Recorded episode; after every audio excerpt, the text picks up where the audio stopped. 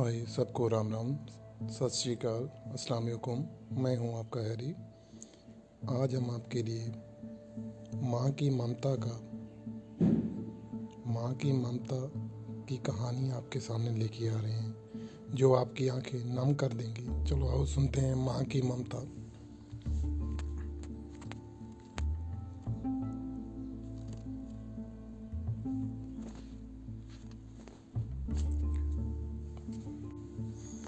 हाय राम सत श्रीकाल को मैं हूँ आपका हैरी।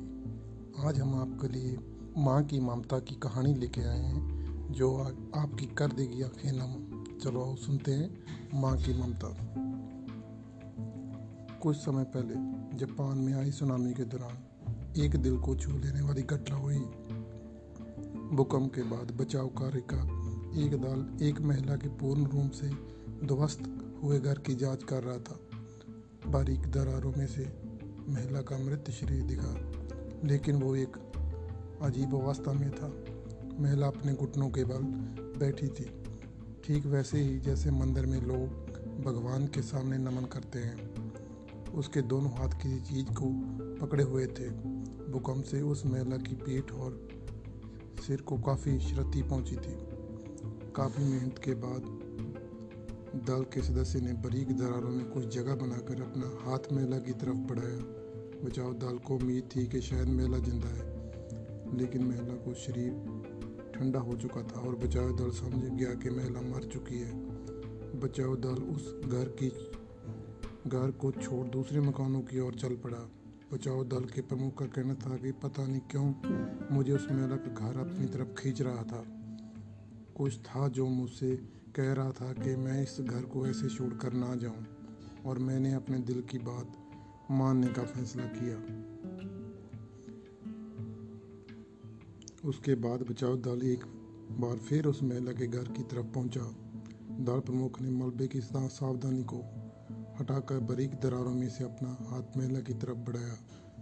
महिला के शरीर के नीचे जगह को हाथों में टटोलने लगा। तभी उनके मुँह से निकला बच्चा, ये एक बच्चा है।